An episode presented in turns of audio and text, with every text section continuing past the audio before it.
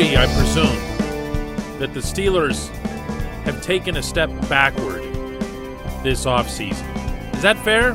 That fair? I, I, I don't know how else you could describe losing Bud Dupree, Mike Hilton, Steven Nelson, A couple of guys off the offensive line without saying that they took a step backward.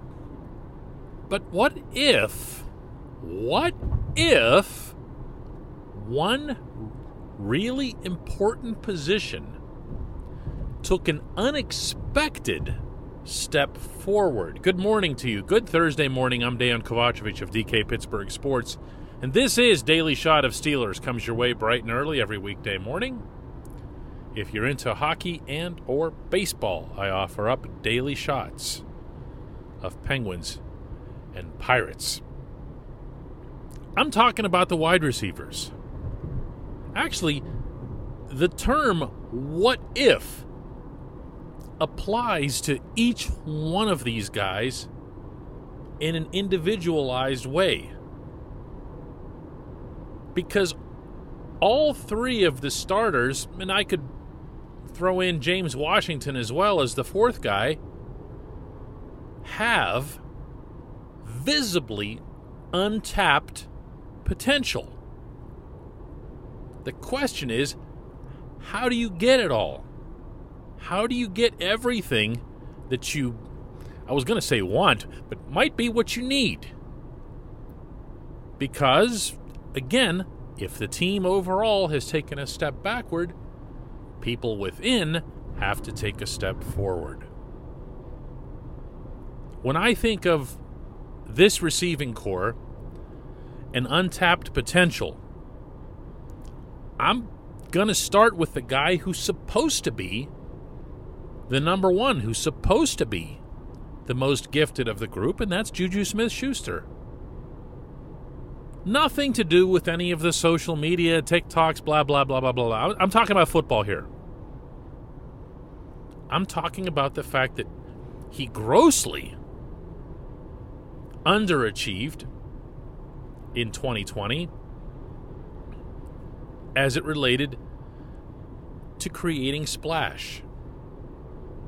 If you go back to rookie Juju, yeah, he made some catches downfield and he made things happen on longer range type routes.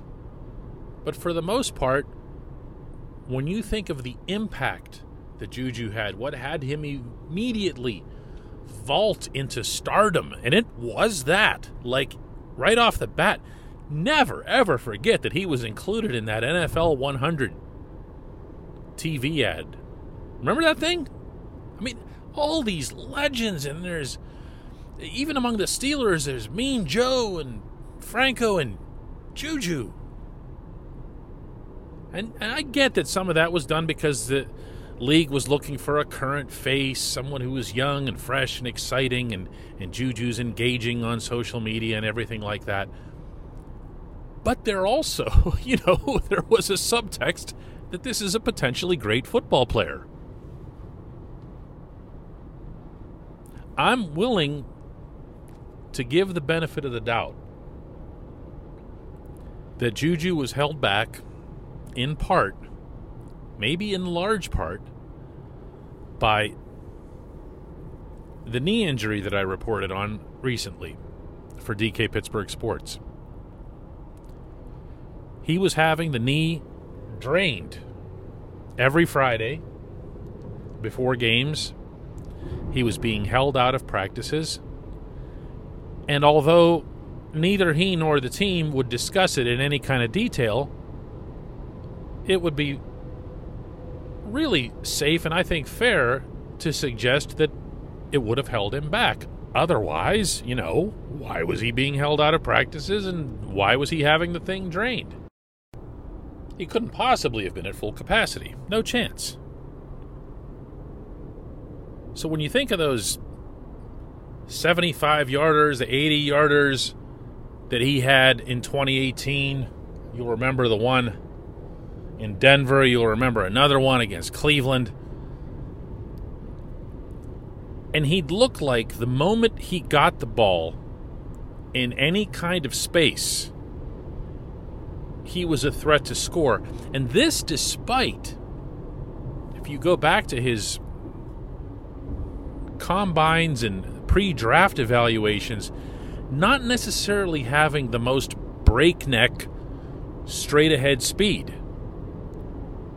He just had that natural strength, that natural push, that explosion, especially in the first couple of steps to make things happen. That's why Randy Fichtner was still, against all visual evidence and logic, running the same quick slants to Juju again and again and again, maybe just hoping that somehow magically that Juju would return and rescue his lack of imagination on the offense. But that's a separate subject.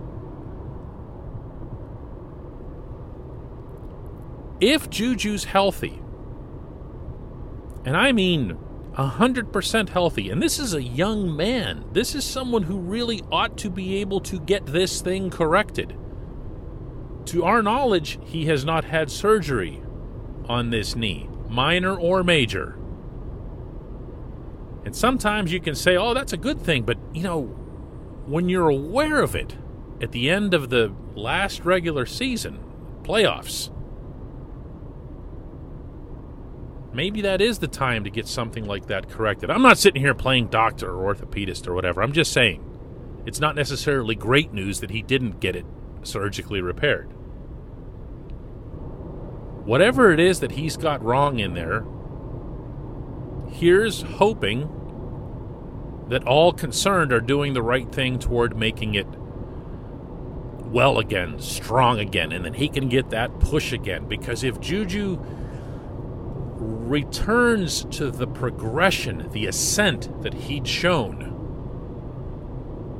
as a rookie. And we're having a very different dialogue now, aren't we? About this whole football team. But there's a couple other guys to discuss here as well. This portion of Daily Shot of Steelers is brought to you by the personal injury law firm of Lawrence, Garbett, Kelly, and George, LGKG. They help people who filed for medical malpractice claims, who've been hurt in car accidents, who need assistance with workers' comp. LGKG, the attorneys there, have been designated as super lawyers, capital S, capital L, for over 15 years in the state of Pennsylvania. They've got offices in Cranberry, Newcastle, Beaver Falls, Butler, Ellwood City, or you can just look them up online at lgkg.com or give them a call at 888 842 5454. Tell my man Larry Kelly that we said hello. Then there's Diontae Johnson. Like, I want to look at the good Diontae and say that this is a player who has a ceiling that's at least in the spirit of Antonio Brown, meaning the style. Not at all his caliber, his talent, all the other ridiculous stuff that AB can do. But then I, I, I, I can't get past 15 drops. I'm sorry, I can't it doesn't make sense to me to do that. It doesn't make sense to me to say, yeah, but if only he could get over the drops. 15 drops were the most in the National Football League by any player at any position. 1 5. And there's no one who needs to be reminded of that one stretch where he couldn't catch anything. I mean, he couldn't catch a ball that was basically handed to him. At which point, Mike Tomlin had no choice but to bench him for a half in Buffalo. Not in a punitive way, he just couldn't afford to have him out there. There's only so far you can push it when you're trying to get somebody going or try to get their confidence back. They've got to cooperate, you know? And at the same time, I look at some of the catches that Diontae does make. And the soft hands that he shows, and the way he brings the ball into himself, the way he gets it on his deep routes. This isn't some big dude This isn't Megatron out there. But if you throw him a really good deep ball, he'll find a way to get under it, collect it, and keep running. He can do a lot of different things. How about his abilities in space? Since I referenced that with Juju, although in a different kind of way. Juju, again, was about that straight ahead explosion. Diontae's more about just making everybody miss. If you give him a, li- a little bit of breathing room, let him feel a little bit of mojo before he takes off. This is a guy who, here it comes, if he can avoid the drops, can become a significant component to the Matt Canada offense in particular.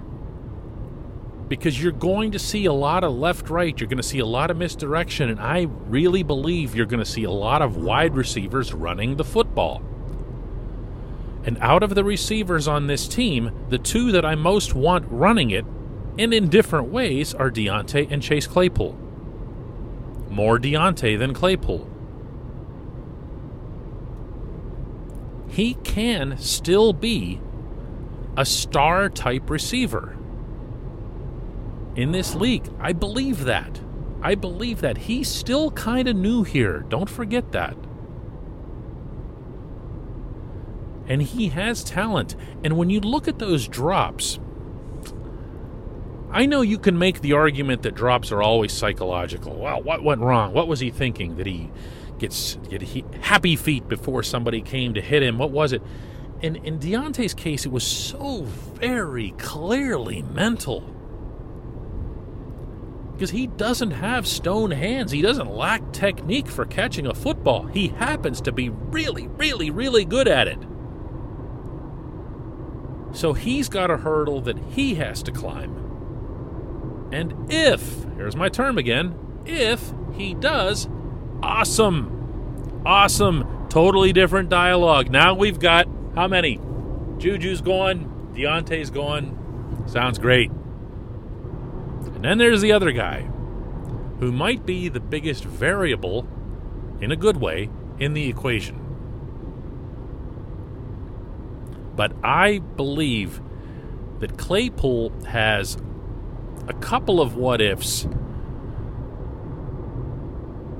in his mix, one of whom isn't him. It's Ben Roethlisberger. For the Steelers to get the most out of Claypool, Ben's got to throw downfield. Now, within that, Ben's also got to be able to trust his line, not feel like he has to get rid of the ball in 2.7 seconds take his time, put it up there, let Chase go fight for it. Which brings me to the second one, which is that Chase has to go fight for it. I wasn't crazy about his combat catchiness, if you will, in 2020. Occasionally we'd see it. We definitely saw it in the opener at East Rutherford. Remember that catch down the right sideline? Against the Giants that had like this ridiculous degree of difficulty? per the new next gen stats. I think it had something like a 15% chance of being caught. And he comes down with it and gets his tippy toes inside the sideline. Pretty stuff. Didn't see a lot of that over the season. Didn't see him go up and really, really battle for the football the way James Washington does. But we saw a lot of other things from Claypool. And we did see some of that breakaway speed that I've been describing with the rookie Juju. There are different ways that Claypool can be utilized too. He can become a bigger part of the short game, and as I mentioned, he also can become part of the running game. No reason not to. No reason not to.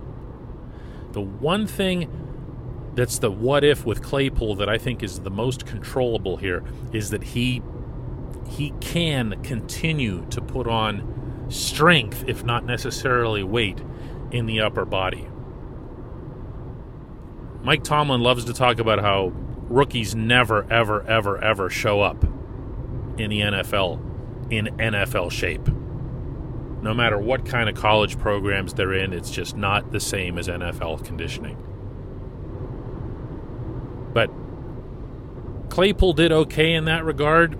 the Steelers tried to mitigate that by not using him as much in the middle of the season, if you'll recall, because they were worried that he'd wear down. He'd never played that many games, and again, he didn't show up in NFL shape. Not a criticism, it's just the gap between colleges and and the big time. If he can do those things, if if if and the Steelers once again throw the deep ball and have a deep threat, different discussion, my friends. Lots of ifs, but also lots of possibilities. And I'm not even touching on James Washington. I, I if, if you've been listening to me for a while, you know how strongly I feel about him. I don't know that he should be a four on this team. Ideally, he is a four on this team because the other three do have higher ceilings. But let's see them. Let's actually see them. When we come back, just one question.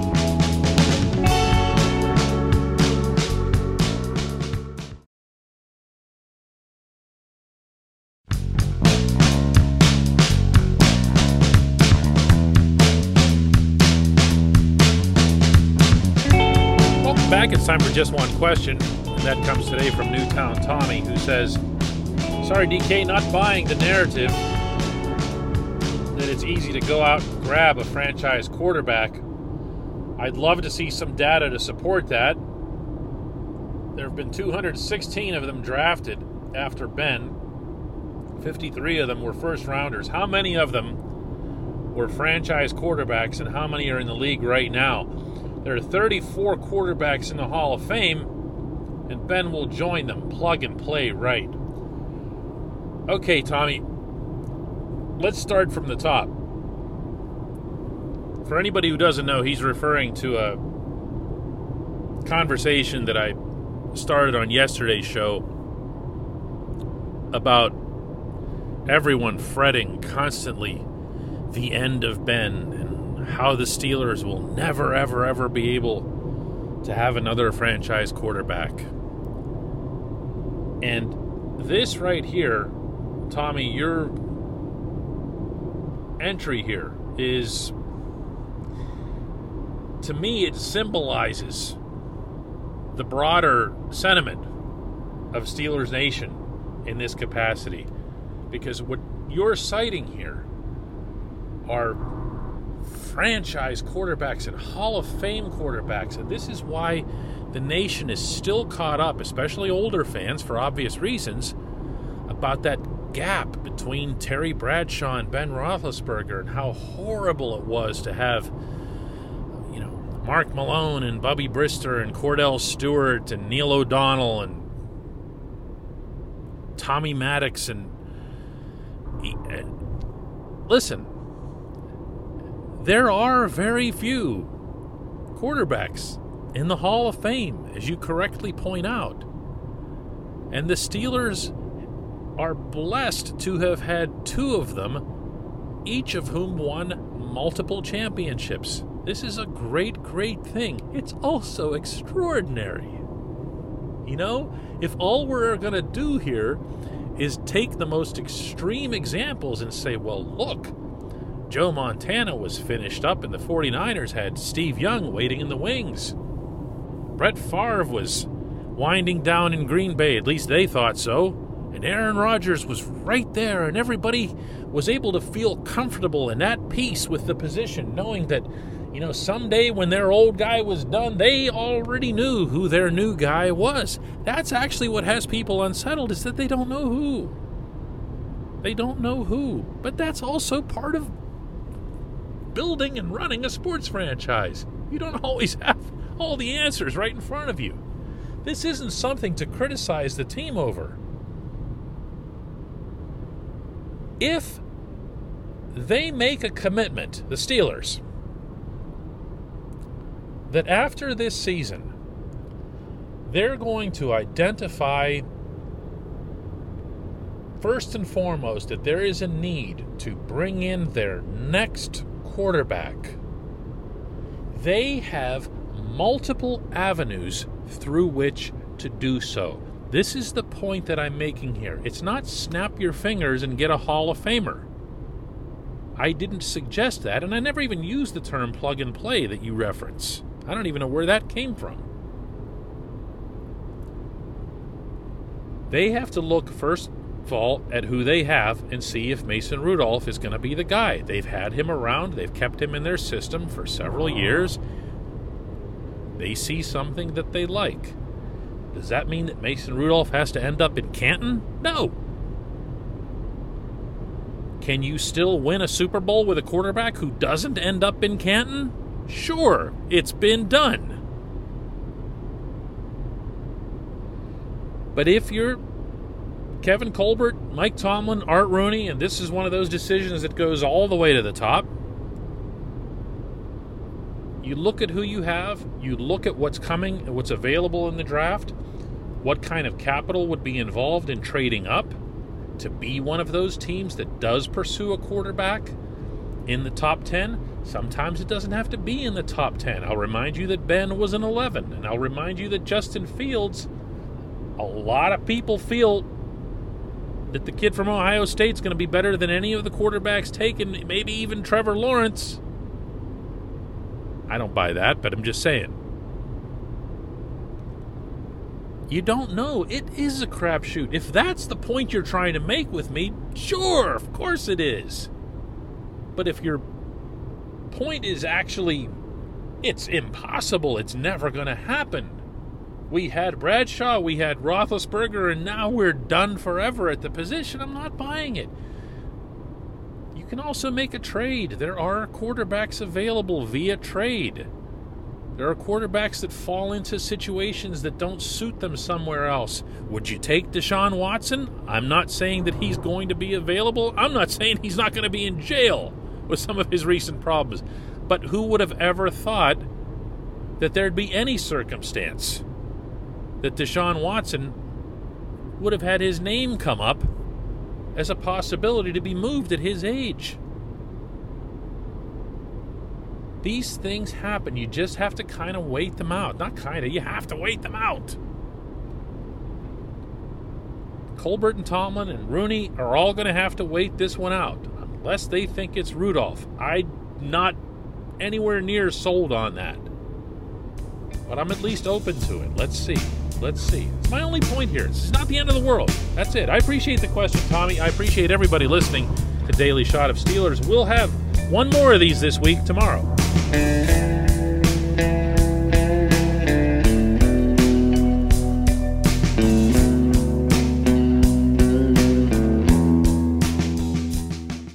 Point Park University, in the heart of downtown Pittsburgh, they understand there's no substitute for real world experience and career building connections. Their innovative curriculum engages students with distinctive experiential learning opportunities. Point Park's pioneering co op program empowers qualified students to work in full time, paid positions with their corporate partners while earning college credits. Visit pointpark.edu/slash works to learn more. Career ready. That's the point. Point Park University.